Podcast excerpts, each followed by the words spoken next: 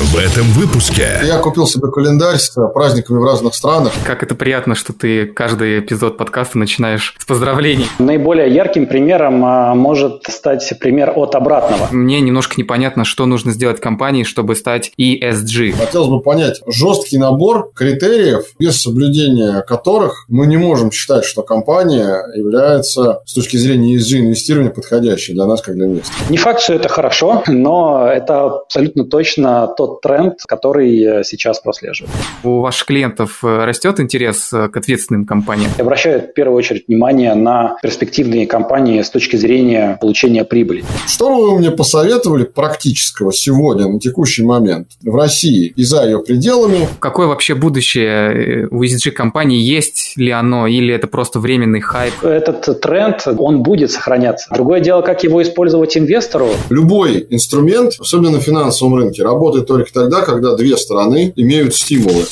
Подкаст «Лимон на чай». Просто о сложном. Говорим про фондовый рынок, деньги, экономику и инвестиционные тренды. У микрофона шеф-редактор подкаста Дмитрий Матвеев и Олег Кабелев, кандидат экономических наук, доцент ВАФТ Иран Хикс, партнер инвестиционного движения «Лимон на чай».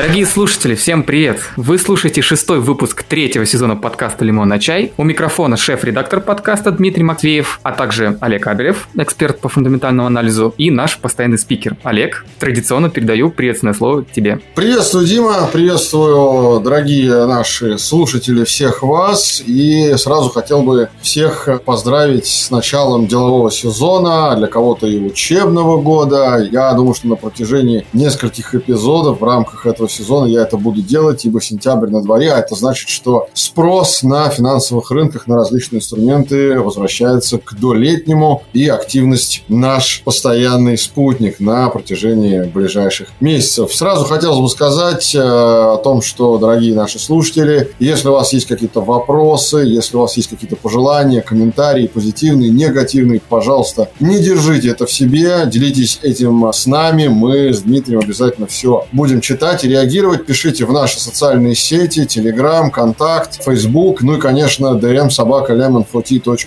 Это тот электронный адрес, на который можно писать все ваши эмоции. Ну и, конечно, если какие-то вопросы у вас есть, тоже пишите. Напоминаю, что в конце третьего сезона мы обязательно проведем итоговый выпуск, где ответим на все ваши вопросы детально и разберем все. Спать не ляжем, все обязательно увяжем, как говорится, да. Поэтому это мое к вам большое убеждение, и это моя моя к вам большая просьба. Ну и теперь непосредственно к делу. Дима, тебе слово. Но прежде чем мы перейдем к основной теме, Олег, мне хотелось бы отметить, как это приятно, что ты каждый эпизод подкаста начинаешь с поздравлений, даже несмотря на то, что вроде как формальных праздников-то и нет, но все равно ты всегда находишь э, с чем поздравить наших слушателей. Если в прошлый раз это был повод День знаний, то сегодня вот начало осени. В следующем эпизоде о том, что осень уже заканчивается, начинается зима, а затем Новый год, еще новые праздники. Это здорово. Ну, слушай, я купил себе календарь с праздниками в разных странах. Я, конечно, не буду поздравлять с Днем независимости Мозамбика, но что-нибудь придумаю. А ну и жить так так веселее, правильно? Ну, почему бы не поздравить с Днем независимости Мозамбика?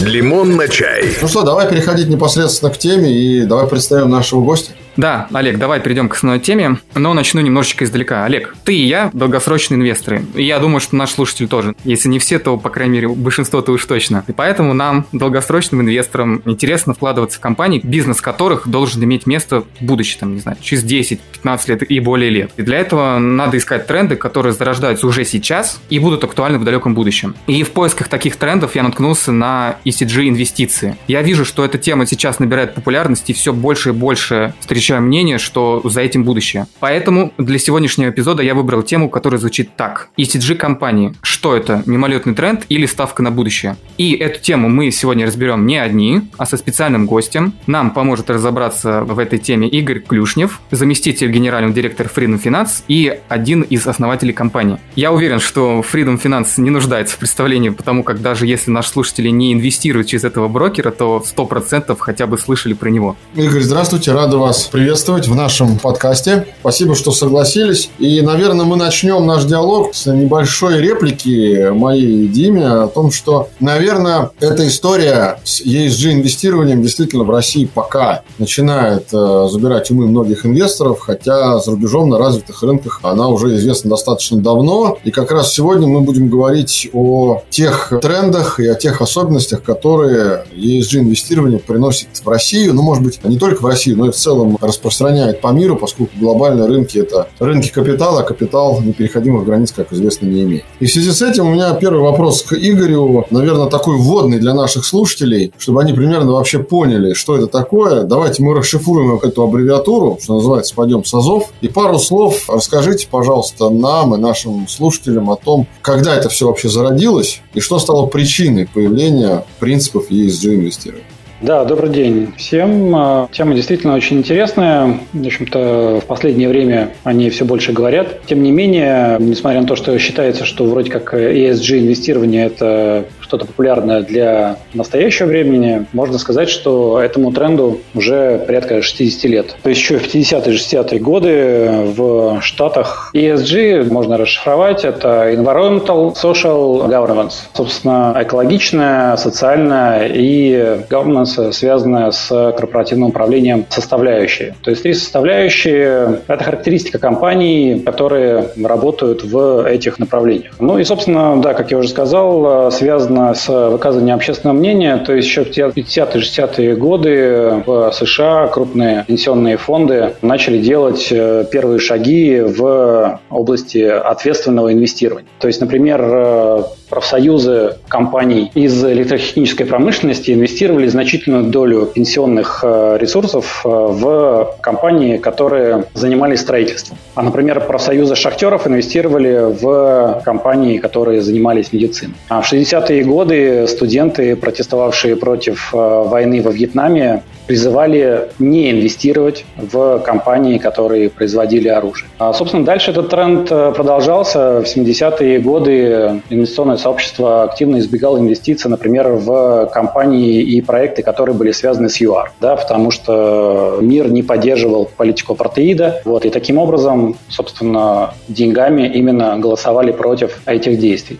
В 80-е годы существенно изменил э, тренд на экологию катастрофы в Чернобыле. И, собственно, э, вот экология стала такой центральной темой на долгие-долгие годы, в общем-то, и остается вот таким мейнстримом до сих пор. То есть, если я правильно понимаю, Игорь, последние 35 лет, с момента Чернобыльской аварии, основной мейнстрим в сегменте ESG – это экологическое инвестирование. То есть, знаете, как перефразирую известную фразу, говорим ESG, подразумеваем экология, да? Или появились за последние 30 лет какие-то новые векторы развития в рамках ESG? Ну вот э, как раз-таки, если в 80-е годы действительно, наверное, основной из трех составляющих была действительно экологическая, то, на мой взгляд, чем дальше, тем больше будет набирать силу а, вторая составляющая, то есть social, то есть э, влияние именно общественного мнения на менеджмент компании и на те действия, которые э, он вот смотрите, Игорь, очень важно для нас и наших слушателей связать то, о чем мы сейчас говорим, с какой-то практической реализацией. Условно говоря, то, что мы можем пощупать. Ну, не э, в прямом смысле, да, а фигурально выражаясь. Вот если говорить простым языком, вы можете объяснить мне, как потенциальному инвестору, который хочет инвестировать по принципу ESG, именно букву S э, с точки зрения выбора компании. Вот что является примером того, что компания является социально ответственной? Может быть, с примером какой-нибудь такой компании? А, вы знаете, может быть, даже наиболее ярким примером а, может стать пример от обратного. Вы знаете, вот э, есть, э, собственно говоря, индексы, да, ESG-индекс, индексы, их э, рассчитывают различные провайдеры, мы об этом еще подробнее поговорим. Собственно, есть популярный индекс S&P 500, а есть э, аналогичный э, индекс S&P 500 ESG. И, собственно говоря, топ-10 компаний этих индексов, они почти идентичны. Единственное, что в S&P 500 ESG индексе нету компании Facebook. И нет ее там, собственно, по причине того, что ее исключили оттуда после скандала с трансляцией пользовательских данных для сторонних компаний. То есть это вот такой вот яркий пример, скажем так, не поддерживаемый обществом поведения компании, которое а, сказалось на том, что компания была исключена из данного индекса.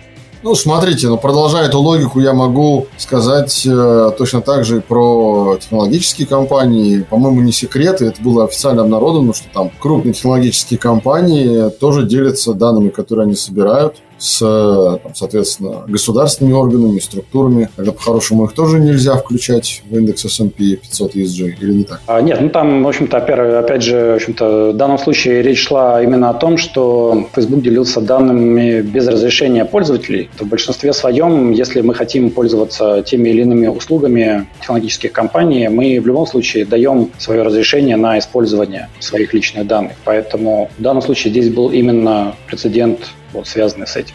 В общем, дорогие слушатели, использовать персональные данные просто и без разрешения, и с вашим разрешением – это две большие разницы с точки зрения стандартов ESG. Дима, тебе слово. Лимон на чай. Про инвестиции. Да, Олег, спасибо. Я хотел как раз задать вопрос Игорю. Мне немножко непонятно, что нужно сделать компании, чтобы стать ESG. Кто присваивает ей этот статус? Кто может лишить ее этого статуса? Дело в том, что нет единой методологии, которая бы определяла статус компании с точки зрения ESG. Здесь аналогию стоит провести с кредитными рейтингами, которые присваиваются различными рейтинговыми агентствами, такими как Standard Poor's, MSCI. Собственно, эти же агентства присваивают в том числе и ESG рейтинги. Ну, в общем-то, и кредитные рейтинги, у них методология немного отличается, да, но и в данном случае здесь разнообразие еще более широкое. И поэтому, собственно, компания, ну, во-первых, может считаться ESG, если у нее есть какой-либо рейтинг от какого какого-либо рейтингового агентства. Но надо сказать, что, в общем-то, и даже если у компании нет ESG рейтинга, но, например, компания выпустит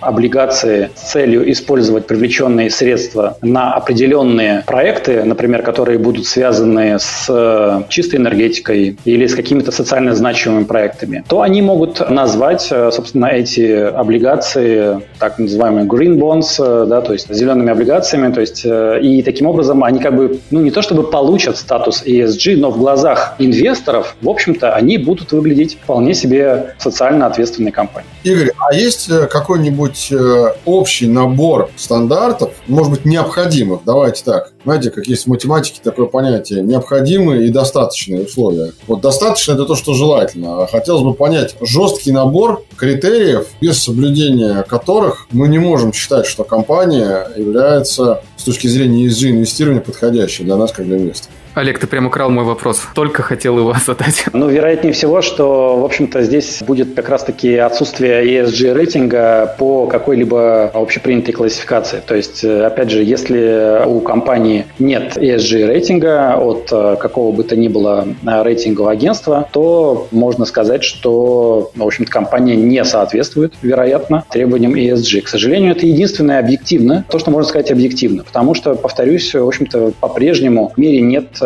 да, в общем какой-то единой системы для того, чтобы оценивать компании вот абсолютно всех, всех одинаково. Но мы идем к какой-то унификации, да, то есть, очевидно, в каком-то обозримом будущем ситуация, при которой какое-то рейтинговое агентство имеет рейтинговую оценку той или иной компании по этому стандарту, а какое-то не имеет, будет ли это иметь значение для брокеров, для профучастников, для инвесторов? А это однозначно будет иметь э, значение для институциональных инвесторов, то есть для фондов, для крупных операторов, которые управляют крупными фондами. Вот для них это точно будет иметь значение. То есть, в общем-то, в данном случае случае основным таким двигателем являются как раз-таки вот эти фонды, которые объединяют, формируют фонды, собственно, компаний, которые соответствуют политике ESG. И вот именно, собственно, включая или не включая компании в свой фонд, они тем самым, собственно, поддерживают или не поддерживают акции или облигации определенных компаний. И в будущем это действительно, я думаю, что будет иметь все больше и большее значение не факт, что это хорошо, но это абсолютно точно тот тренд, который сейчас прослеживаю. Лимон на чай. Игорь, вот у меня такой вопрос к тебе появился. Ты, как заместитель генерального директора Freedom Finance, не замечаешь в последнее время у ваших клиентов э, растет интерес э, к ответственным компаниям или нет? Да, такой тренд прослеживается. В общем-то, и в моем личном общении с э, людьми, в общем-то, достаточно длительное время, то есть самых там первых шагов компании, я очень много взаимодействую взаимодействовал с клиентами, и достаточно регулярно были люди, которые, ну, опять же, они скорее двигались от э, противного. То есть они не то чтобы искали именно компании, которые следуют ESG направлению, они скорее избегали компаний, которые этим требованиям не соответствуют. То есть, например, были люди, которые категорически не хотели иметь в портфеле табачные компании или компании, которые производят э, алкогольную продукцию, или, например, да, занимаются там, производством оружия. Ну, то есть так называемые греховные акции, еще их так любят называть, да? Да, да, да. То есть, в общем-то, вот как бы первоначальным является вот именно это. То есть, да, сформировать свой портфель и не включить в него отдельные элементы, которые не нравятся с точки зрения, ну, можно сказать, ESG-политики. Но, в общем-то, чем дальше, тем э, больше действительно есть э, какой-то осознанный спрос именно на ESG-компании. Во многом это прослеживается среди молодых инвесторов, так называемых миллениалов. В общем-то, они как раз-таки являются адептами как раз раз-таки вот такого социально ответственного инвестирования. То есть они предпочитают с самого начала формировать, то есть среди них, скажем так, чаще всего встречается такой запрос, чтобы подобрать э, инвестиции, которые бы в полной мере соответствовали ESG политике. Собственно, среди них вот как раз-таки вот такой спрос наиболее осознанный и э, ярко выражен. Но все-таки надо сказать, что несмотря на то, что этот тренд, он, в общем-то, заметен, и такие запросы есть, все-таки в большинстве своем они по-прежнему не то чтобы многочисленны. То есть последние годы стали, ну, это, в общем-то, был просто бум а, частного инвестирования. На рынок пришло огромное число инвесторов. И все-таки большинство инвесторов, они приходят на фондовый рынок именно за доходностью. И они обращают в первую очередь внимание на перспективные компании с точки зрения получения прибыли. А вот, собственно, соответствует ли компания политике ESG, это, скажем так, вторичный, второстепенный параметр фактор, который они или оценивают, или, может быть, в большинстве своем пока что не оценивают все-таки. Вот знаете, Игорь, ваша реплика мне сейчас напомнила ситуацию 20-летней давности в Соединенных Штатах, когда в разгаре была президентская кампания между Джорджем Бушем-младшим и Альбертом Гором, которая там разрешилась в последний момент. И на тот момент, когда Гор э, был один из кандидатов, он же активно пропагандировал, сейчас уже мало кто об этом помнит, в своих предвыборных речах и обещаниях сделать инвестирование на финансовом рынке Соединенных Штатов более, он тогда не говорил ESG, он говорил более этически. Я хорошо запомнил, что был термин этическое инвестирование, и более того, была идея даже создать целую линейку фондов, которая как раз-таки не инвестировала там в производителей оружия, там, конопли, табака и прочее. Это просто в качестве комментария. Так что все так или иначе возвращается, да, все в этом смысле циклично. А вопрос у меня такой, поскольку вот мы начали говорить про поколение миллениалов, и хочется более практическим сторонам нашей темы подойти, представьте, Игорь, что я это простой инвестор, который не имеет финансового образования, у которого скопилась ценная сумма, и он, почитав про современные тренды, будучи человеком не глупым, может быть, даже там, не знаю, с ученой степенью, но в другой отрасли наук, хочет инвестировать в финансовые инструменты согласно принципам ESG. И он приходит и спрашивает вас, и говорит, Игорь, что вы мне посоветовали практического сегодня, на текущий момент? в России и за ее пределами, исходя из ESG стандартов. Можно ограничиться, не знаю, двумя-тремя инструментами. Я понимаю, что выбор достаточно большой, и у нас эфир тоже не резиновый. Вот какие-то такие базовые вещи, принципы, фундамент, если можно. Ну, смотрите, да, в данном случае надо разделять, э, в общем-то, Россию. Безусловно, ну, давайте мы по порядку. Можно начать с России, можно с не России. В России есть несколько рейтинговых агентств. REX одно из них, которое присваивает э, рейтинги ESG. Но надо сказать, что, в общем-то, среди компаний, которые э, такой рейтинг получат, в большинстве своем будут э, наши крупнейшие международные компании, потому что для них следование ESG политики – это ну, некоторая необходимость, которой должны исследовать любые публичные, большие, крупные, заметные компании для того, чтобы их как раз-таки не исключали из своих фондов, из своих портфелей частные и тем более крупные институциональные инвесторы. Поэтому следование, да, так или иначе, крупным ESG-политике, да, это и Лукойл, и МТС, и НЛМК, Интерау, Полис, Ростелеком, то есть это вот все известные имена, те компании, у которых, э, собственно, есть такой рейтинг. Вот, поэтому, собственно, здесь э, как раз-таки практически почти все крупные компании, которые на слуху и акции которых э, торгуются на биржах, и они достаточно ликвидны, они вполне соответствуют э, ESG направлению по данным да, агентства RAEX. Поэтому можно выбирать вот практически из э, топ-20 ликвидных э, компаний в России. В общем-то, портфель он у вас будет соответствовать ESG. Лимон на чай. Инвестирование для каждого. А скажите, Игорь, во-первых, как часто этот рейтинг обновляется, и можно ли мне, как э, простому инвестору, посмотреть принципы, на основании которых он составляется, историю компании в этом рейтинге, кто выбыл, кто прибыл, или это закрытая информация? Я думаю, что это открытая информация. То есть, в общем-то, принципы, ну, вероятнее всего, что на самом деле далеко не всегда, в общем-то, рейтинговое агентство раскрывает достаточно подробно эти принципы. Наверное, это можно посмотреть. Честно скажу, вот не погружался настолько в это направление. Я думаю, что можно посмотреть, э, да, и историю изменений, но, если честно, я думаю, что там не так уж много, не так уж существенно будет меняться данный список. То есть, все-таки нужно понимать, что, то знаете, как ну, если уж компания получила, допустим, кредитный рейтинг, да, то она будет очень стараться действовать так, чтобы его не потерять. И учитывая, что, повторюсь, по ESG направлению достаточно нечеткие критерии оценки, то здесь в данном случае компаниям, я думаю, что даже в какой-то степени может быть и проще им соответствовать на длительной дистанции, поэтому я думаю, что список там не особо сильно меняется.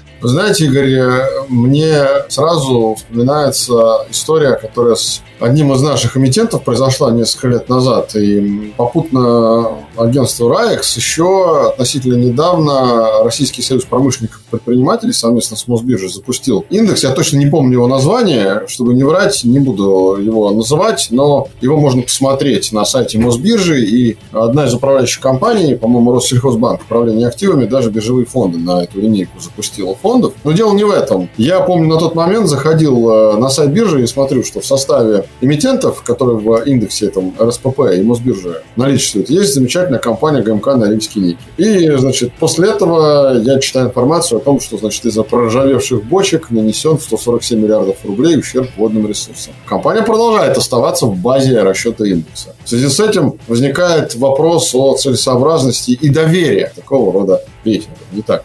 Ну, с одной стороны, да, с другой стороны, нужно понимать, что, в общем-то, в любой компании есть э, какое-то основное производство, да, и, в общем-то, понятно, что далеко не всегда все идет гладко. Но здесь, в данном случае, я так понимаю, что рейтинговыми агентствами оцениваются действия компании, которые систематически направлены на то, чтобы избегать таких ситуаций в будущем. И поэтому, если компания своими действиями показывает, что она стремится к этому, то вероятно, она, в общем-то, будет сохранять свой рейтинг, да, и сохранять свое место в списке компаний с рейтингом. Поэтому я думаю, что это вот с этим связано. Пожелаем удачи в этом непростом деле российским компаниям. И вторую часть вопроса я хотел бы тоже, Игорь, чтобы мы с вами осветили. Мы поговорили о том, как выбирать инструменты в России, а, ориентируясь на рейтинг RAEX. Теперь пару слов о том, как выбирать инструменты по такому подходу не в России. На что ориентироваться инвестору? Да, я еще хотел сказать, что в России в том числе есть э, несколько фондов, которые связаны с, собственно, компаниями устойчивого развития, и можно покупать, например, там не отдельные компании, да, можно покупать, например, BPIF, которые вы подробно разбирали, да, что такое BPIF и отличие от ETF в одном из ваших э, предыдущих выпусков. Например, э, Россельхозбанк, собственно, вот у него есть BPIF рыночных финансовых инструментов, РСПП «Вектор устойчивого развития полной доходности». То есть можно купить э, акции такого фонда, и это будет уже готовый портфель. Ну, а, собственно, портфель – это просто более надежное вложение, чем отдельная акция. Для начинающего инвестора он может, например, выбрать такой. Пользуясь случаем, хотел напомнить нашим слушателям о том, что всю большую, она разделена даже на три части, беседу с представителями Россельхозбанка, управления активами можно посмотреть на YouTube-канале «Лимон на чай». Где-то, наверное, год назад или чуть менее мы делали целую серию интервью на эту тему, когда БПИФ это только запускался, так что кому интересно, ссылочка на наш YouTube-канал будет в описании этого эпизода. Лимон на чай. Просто о сложном. Ну и все-таки с третьей попытки, Игорь, я прошу немножко осветить историю историю с подходом ESG для простого инвестора вне России? На что ориентироваться, куда идти, на что смотреть? Вне России, собственно, можно, опять же, я большой э, любитель э, и э, непосредственно инвестор в фонды, поэтому за пределами России достаточно большое количество фондов, их сумма под управлением находится в районе 2 триллионов долларов. В общем-то, это именно ESG актив, да, именно ESG фонд. И поэтому можно, в общем-то, если да, вы инвестируете, допустим, на американском рынке, там можно на специализированных сайтах, если вы наберете ESG, то вы там найдете и фонды, которые основаны на, допустим, индексе S&P 500, э, да, по ESG компаниям и по многим другим. Собственно, это будут э, вот портфели компаний, которые собраны именно по принципу следования ESG-политики. Ну и, собственно, можно выбирать и отдельные компании в том числе. То есть, опять же, нет, может быть, такого удобства в поиске компаний с определенным ESG-рейтингом, да, но если вы там зайдете на сайт Standard Poor's S&P, то вы можете узнать э, текущий рейтинг по различным компаниям, если он вообще. Если, например, там рейтинг там, компании Apple там, или компании Pfizer, да, или там у ExxonMobil, у них у всех рейтинги есть, у Apple там, чуть повыше, чем у ExxonMobil, ну, надо сказать, что не очень существенно. И таким образом, а, да, вы выбираете те компании, которые этому рейтингу соответствуют. Ну вот, например, тоже есть нюанс в этом подходе, потому что, вот, например, у меня в портфеле есть э, ETF на солнечную энергетику. Ну, солнечная энергетика, понятно, что компании из этого направления соответствуют политике ESG, по крайней мере, по направлению экологическому. Но далеко не все компании, ну, собственно, имеют рейтинг S&P S&P 500 э, от Standard Poor's э, да, по этой классификации. Они имеют э, другие рейтинги от других рейтинговых агентств, там, в общем-то, их много. Поэтому, ну вот здесь сложно дать какой-то единый подход, и, в общем, наверное, наиболее четкое дохождение ESG-активов, они находятся в фондах. Вот в фондах, да, вы прям найдете точно компании, которые этой политике следуют, и можете купить акции этих фондов. Лимон на чай. Только правда. Олег, очень здорово, что ты сузил наш разговор до такой конкретной практической темы, но все-таки, если позволишь, я бы хотел узнать э, мнение Игоря насчет того, что какое вообще будущее э, у ESG компании, есть ли оно, или это просто временный хайп, или действительно все-таки перспективный тренд, который стоит обратить внимание долгосрочному инвестору. Потому что все-таки хотелось бы, чтобы ответ на этот вопрос у нас в нашем разговоре сегодняшнем прозвучал. На мой взгляд, э, когда слушатель послушает данный подкаст, он, в общем-то, поймет, что ESG политика – это все-таки скорее следование или не следование этой политики компании, это, это скорее не тренд, а это некоторая характеристика ее. И тренд таков, что они, в общем-то, в большинстве своем следуют или будут следовать в дальнейшем. То есть можно провести, на мой взгляд, аналогию, точнее, прямую связь. Мы говорим не о том, что будет увеличиваться или сохраняться тренд на ESG действия, а будет увеличиваться степень общественного влияния на корпоративное управление, особенно публичными компаниями. И вот этот момент, он для компаний будет, безусловно, все, становиться все более важным в дальнейшем. То есть компании, в общем-то, которые торгуются на бирже, они привыкли быть публичными. Да? То есть когда компания торгуется на бирже, она публичная. Она четыре раза в год отчитывается о своем финансовом состоянии. Менеджмент регулярно дает э, комментарии. Они не могут давать э, комментарии какой-то отдельной группе инвесторов. Они должны давать комментарии всем вместе. И у них есть определенная политика публичности. Но быть публичным сейчас в век социальных сетей и быть публичным публичным 60 или 50 лет назад, это невероятная разница между этим. И э, вот, э, на мой взгляд, э, чем дальше, тем больше будет общественность влиять на, ну, в общем-то, не только публичные компании, но даже и не на публичные в том числе, то есть на те компании, акции которых не торгуются на бирже, просто известные крупные компании. И этот тренд, он будет сохраняться, безусловно. Другое дело, как его использовать инвестору, ну, не знаю, если посмотреть по доходности между, допустим, вот ESG фондами и индексом S&P 500, э, ну, скажем так, бенчмарком американского рынка, то там очень схожие доходности. Э, некоторые фонды выше, чем S&P, да, некоторые ниже. То есть нельзя сказать, что тренд однозначно в пользу компаний. Но учитывая, что общественное влияние будет только нарастать, то да, я предполагаю, что, в общем-то, в дальнейшем все компании так или иначе будут следовать ESG-политике. И ни один менеджер публичной компании в здравом уме, он точно не скажет, что он против ESG. Ну, знаете, единственное, я бы, наверное, прокомментировал бы по поводу того, что 60 лет назад требования публичности отличались от текущих, тем, что, быть публичным компанией 60 лет назад и сегодня – это две большие разницы. С этим никто не спорит, но и требования к публичности меняются.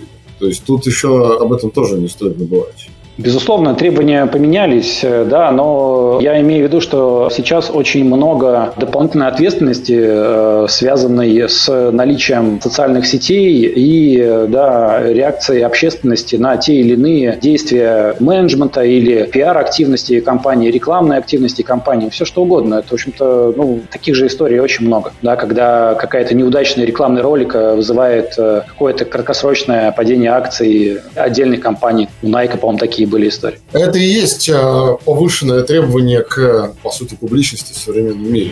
Лимон на чай. Знаем и делимся. Вы знаете, я все-таки, наверное, Игорь, хотел бы вернуть нашу беседу в русло практики. Меня что-то сегодня все время в практику скидывает. Дима меня в теорию вытаскивает, а я все в практику сваливаю. Обычно наоборот это у нас происходит. Да, обычно наоборот, но сегодня, ну, видимо, на меня повлияли беседы с другими игроками рынка, которые мы делали для нашего YouTube-канала. И мне теперь хочется практики. Я позволю себе вопрос начать с анекдота. А это довольно старый анекдот, но тем не менее он будет прологом к вопросу. Все помнят э, прекрасное произведение Аркадия Гайдара про мальчиша Кибальчиша и чем оно заканчивается. О том, что летят самолеты «Привет, мальчишу», плывут пароходы «Привет, мальчишу», едут автомобили «Привет, мальчишу» чешу. И на этом финал. А анекдот э, завершается тем, что есть добавок к этой фразе, о том, что иногда приезжает раз в две недели плохиш и дает денег на жизнь и конфеты.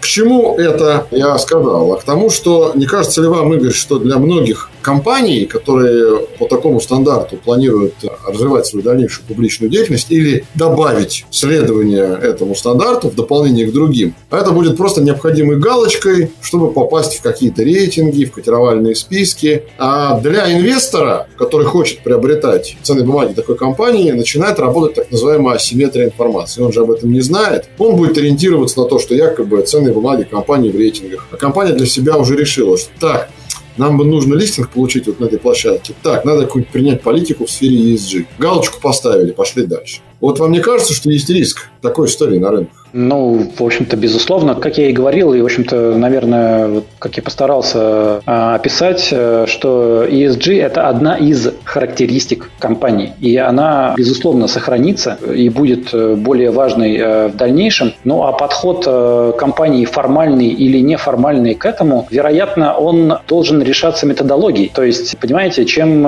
четче, в общем-то, методы оценки и объективные оценки, да, чем они объективнее, чем они, вероятно, строже, но тем не менее разумны, тем, в общем-то, больше компаний будет э, следовать этому принципу неформально, а, в общем-то, вполне реально. Но, безусловно, да, для, как я уже, в общем-то, написал, для многих э, компаний это, в общем просто некоторое необходимое действие, повторюсь, там, для любой публичной большой компании, которая работает во многих странах и по всему миру, а следование, собственно, ESG-политики – это просто некоторая данность, причем уже очень давно. И поэтому, ну, в общем-то, чем дальше, тем больше этому будет следовать. Насколько формально, повторюсь, это вот в большей степени зависит от оценки. То есть, наверное, здесь было бы, ну, я не знаю, было, наверное, неплохо, если бы все-таки э, пришли к какой-то унификации по степени оценки рейтингового агентства, и мы могли бы, ну, все-таки как-то сравнивать между собой, собственно, там, скажем, методологию одной компании, а другой компании и так далее. Ну, просто вопрос, который я задал, он не праздный. В российских реалиях с учетом российской специфики Хотелось бы надеяться, что формального подхода, я понимаю, что его полностью искоренить, наверное, невозможно, но будет поменьше с этой точки зрения. Да, я думаю, что он будет искореняться деньгами. Ну, вы знаете, то есть, в общем-то, вот я повторю, что все-таки в большей степени основным, скажем так, наиболее влиятельным элементом являются крупные фонды, которые выбирают или не выбирают компании, которые соответствуют или не соответствуют ESG-политике. И, собственно, чем строже будет методология, тем, в общем-то, строже будет э, выбор этих компаний, ну и тем, соответственно, менее формальным будет подход, собственно, у бизнеса к данной политике, к данному направлению.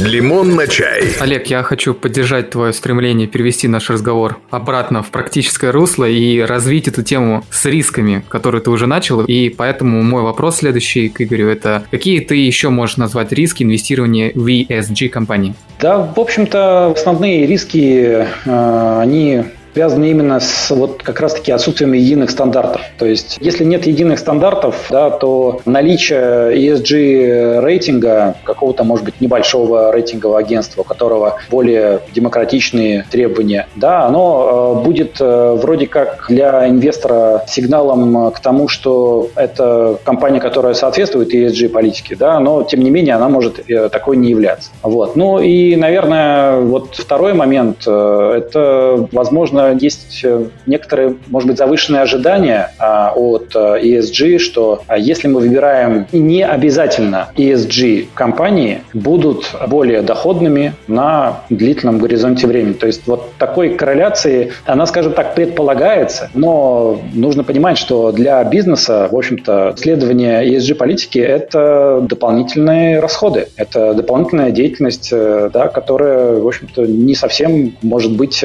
коррелирована принципами максимизации прибыли. Поэтому я бы, может быть, просто поостерег э, именно там концентрации только на ESG-параметры. То есть, э, понимаете, вот сейчас вот, когда вы читаете, допустим, заметку о квартальном отчете компании, да, публичная компания отчиталась о прибыли, собственно, то ее структура, она очень хорошо расставляет приоритеты. То есть в самом начале э, мы видим информацию о выручке и прибыли за прошедший квартал. А дальше идут детали по отдельным направлениям. Какое направление выросло, какое направление просело. И только в самом конце идет какие-то комментарии или идут, или не идут относительно ESG направления по этим компаниям. То есть все-таки для инвестора, повторюсь, в общем-то, да, на долгосрочном горизонте важным является доходность его инвестиций. Собственно, ESG параметр, я думаю, что стоит использовать как дополнительный параметр для выбора тех или иных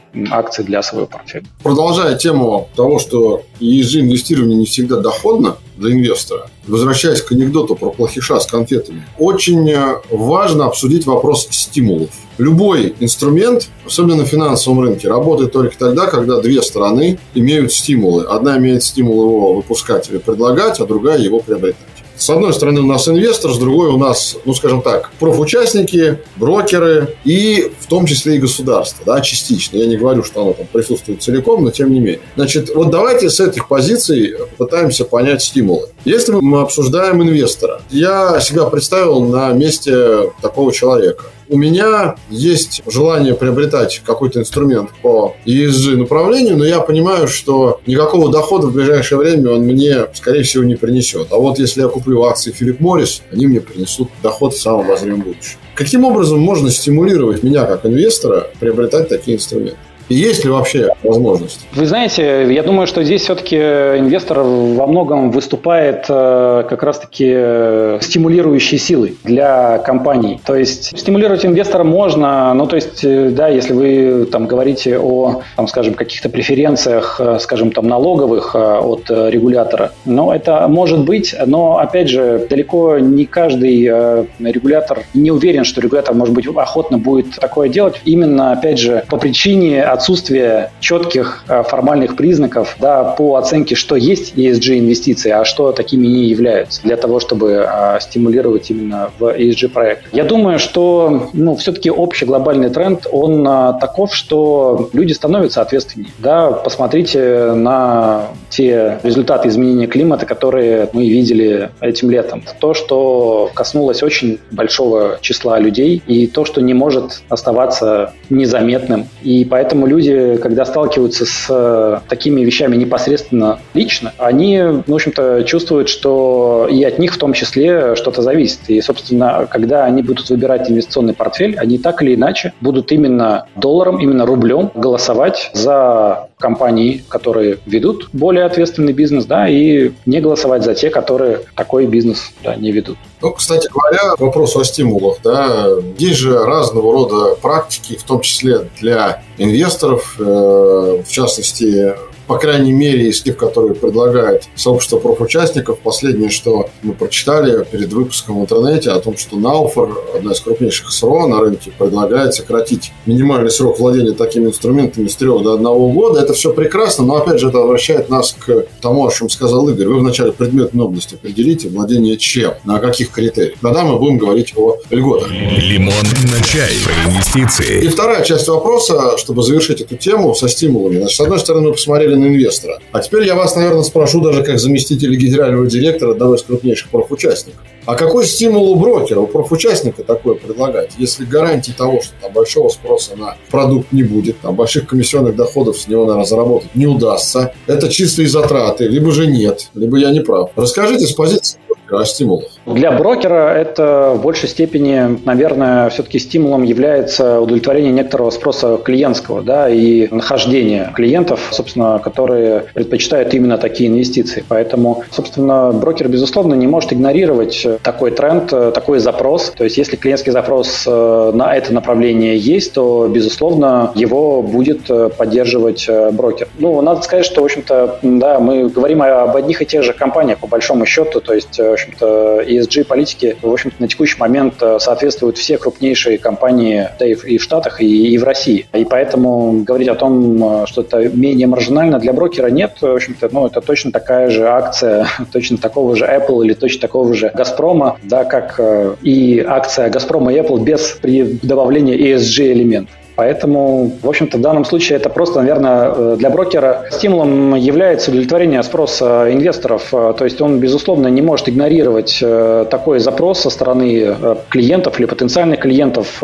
Если он есть, то брокер будет стремиться его удовлетворить. Ну и второй момент – это то, что, в общем-то, говоря об ESG-компаниях на текущий момент, мы все-таки говорим о тех же самых крупнейших компаниях, да, которые можно употреблять и без этой приставки. То есть там тот же самый Apple и Газпром, все крупнейшие российские, американские компании, они этому принципу соответствуют, а с точки зрения, ну, а это означает, что это те же самые акции для брокера, в общем-то, это абсолютно тот же самый эмитент, э, вот мы не говорим о чем-то отдельном, да, каком-то отдельном финансовом инструменте. Нет, это все то же самое. То есть, подытоживая вашу мысль, это я уже обращаюсь к нашим слушателям, э, чтобы они поняли, что пока для большинства брокеров, по крайней мере в России, хотя, может быть, и не только, сам факт предложения продуктов с пометкой метка ESG – это скорее переупаковывание действующих инструментов под другое название. Вот когда появятся абсолютно новые инструменты по этому направлению, да, которые будут сильно различаться от там, традиционных фондов, да, которые предлагают многие брокеры, тогда можно будет говорить о том, что брокеры будут думать, а стоит ли игра свеч, достаточно ли спрос, чтобы тратить э, свои там затраты, время своих сотрудников на создание новой линейки. Я правильно говорю?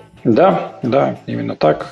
Ну и, в общем-то, опять же, да, брокер реагирует на текущий спрос. То есть, э, если есть клиентский спрос, то, в общем-то, брокер будет на него реагировать, конечно. Чтобы закрыть эту тему, прежде чем предоставить право Дмитрию финализировать нашу беседу, я просто хочу, чтобы хоть какая-то цифра прозвучала, может быть, даже ориентировочная. Вот если взять сегодняшний там клиентский поток вашей компании, ну, там, за 100%, да, примерно, ну, хотя бы, я не прошу с точностью, ну, там, плюс-минус, какая доля клиентов сегодня вообще делает запрос запрос на такого рода инструменты и такого рода инвестирование? Можно хотя бы приблизительно сказать? Ну, на самом деле, так или иначе, определенный э, запрос, э, наверное, порядка, не знаю, 30-40%. То есть, э, это не означает, что, да, 30-40% э, инвестируют строго в ESG-портфели, и у них, да, только ESG-фонды. Это означает, что такое число клиентов, там, да, или упоминает эти инвестиции, или делает какие-то точные запросы, или или, собственно, формирует свой портфель, там, избегая да, определенных э, токсичных, скажем так, э, инвестиций. То есть, ну, это вот э, различные признаки ответственного инвестирования. Ну, вот какая-то грубая оценка, она, наверное, примерно такая. Это очень неплохо. Я бы сказал, даже для меня несколько приятно, удивительно. Я думал, что там не больше 10-15, однако же я понимаю, что это по вашей компании, в целом по рынку, может, цифры поменьше, но все равно достаточно много. Лимон на чай. Дима, финализируй. Да, финализирую. Итак, коллеги, мы с вами обсудили за 50 минут достаточно много, обсудили большую тему, я узнал много всего нового. И, как обычно, хочется в конце э, эпизода подвести какой-то итог. Обычно я прошу там Олега или гостей повторить основные мысли в виде списка, но так как эпизод получился, как я сказал, уже достаточно насыщенным, давайте просто повторим самое главное, да, то есть то, что связано с ESG инвестициями. И, может быть, если у тебя получится, Игорь, дать какой-то совет нашим слушателям, вот, и его озвучить. Давай, наверное, мы сделаем так. Я немножко подытожу тезисно, да, то, что прозвучало, а совет нам даст Игорь, как наш гость. Давай. Ну, опять же, что я вынес из этой истории сегодняшней, из нашего диалога? Я, наверное, вынес три основных вещи. Первое это то, что нужно уяснить, наверное, нашим слушателям, что доходность не равно всегда инвестированию в стандарт ESG. То есть не факт, что вы, инвестируя в какие-то ESG-инструменты, тут же начнете получать доход или что они там существенно выше по доходности. Второй момент это то, что многие компании, которые понимают, зачем им нужно перестраиваться под свою деятельность, в том числе на финансовых публичных рынках по стандарту ESG, делают это с большим прицелом на будущее потому что это, по сути, инвестиции в завтрашний день. И, наконец, третий посыл, который я для себя вынес, я думаю, что наши слушатели тоже, по мере того, как будут появляться новые инструменты, профессиональные участники, брокеры будут формировать какие-то абсолютно новые линейки инструментов по этому стандарту. Пока же, по сути, идет переформатирование, переупаковка уже действующих инструментов под этот сегмент, потому что большинство текущих публичных компаний в России и в мире так или иначе уже работают над развитием в рамках стандарта ESG. Игорь, все правильно? Да, Олег совершенно согласен. В общем-то, да, инвесторам, в общем-то, любым инвесторам Просто хочется сказать, что относитесь э, к ESG параметру как к одной из характеристики публичной компании. Да, если она для вас важна, безусловно, принимайте ее во внимание, но, безусловно, не забывайте, в общем-то, и о том, что для вас, как для инвестора, успешной инвестицией является то, чтобы бизнес компании развивался. Ну что же, Игорь, большое спасибо. Мне кажется, мы достаточно продуктивно пообщались. Уважаемые слушатели, вот и еще один новый подход к инвестированию мы сегодня обсудили обсудили. Я думаю, что он только начинает набирать обороты, и в будущем наверняка в своих эпизодах мы еще вернемся к этой теме, может быть, даже более подробно. Напоминаю, что у нас в гостях был заместитель генерального директора компании Freedom Finance, один из основателей компании Игорь Клюшник. Игорь, еще раз большое вам спасибо за диалог. Игорь, спасибо, было интересно. Да, спасибо, что пригласили. Всем всего доброго. Ну, а я напоминаю нашим слушателям, как всегда, о том, что нужно не быть пассивными, нужно реагировать на наши эпизоды, причем реагировать по-разному, можно и позитивно, можно и негативно. Негативная реакция – это тоже реакция, это всегда стимул для нас к развитию. Так что, пожалуйста, во всех наших социальных сетях, Инстаграм, Фейсбук, Телеграм, Контакт, пишите ваши пожелания, недовольства или наоборот удовлетворение тем, что вы слушаете в наших выпусках. Пишите ваши предложения, мы обязательно все прочтем и рассмотрим. Ну и, как всегда, dmsobakalemonfuti.ru, электронная почта для ваших вопросов. Еще раз напоминаю, в конце третьего сезона мы проведем итоговый выпуск, который будет целиком посвящен ответу на ваши вопросы. Так что не будьте безучастными. Увидимся, как всегда, на одном из будущих наших эпизодов. До скорых встреч, друзья. Спасибо большое. Напоминаю, что этот выпуск э, вели наш шеф-редактор Дмитрий Матвеев. Меня зовут Олег Кабелев. Увидимся с вами уже совсем скоро на будущих выпусках нашего подкаста в рамках третьего сезона. Пока. Всего доброго. Всем пока. Эпизод вели Дмитрий Матвеев, шеф-редактор подкаста, и Олег Кабелев, кандидат экономических наук, доцент ВАФТ Иран Хикс, партнер инвестиционного движения «Лимон на чай». Напоминаем, подкаст «Лимон на чай» можно послушать на всех платформах. В официальной группе, в Телеграм-канале, в Google подкастах, в Apple подкастах, Spotify и Яндекс.Музыке. Музыке.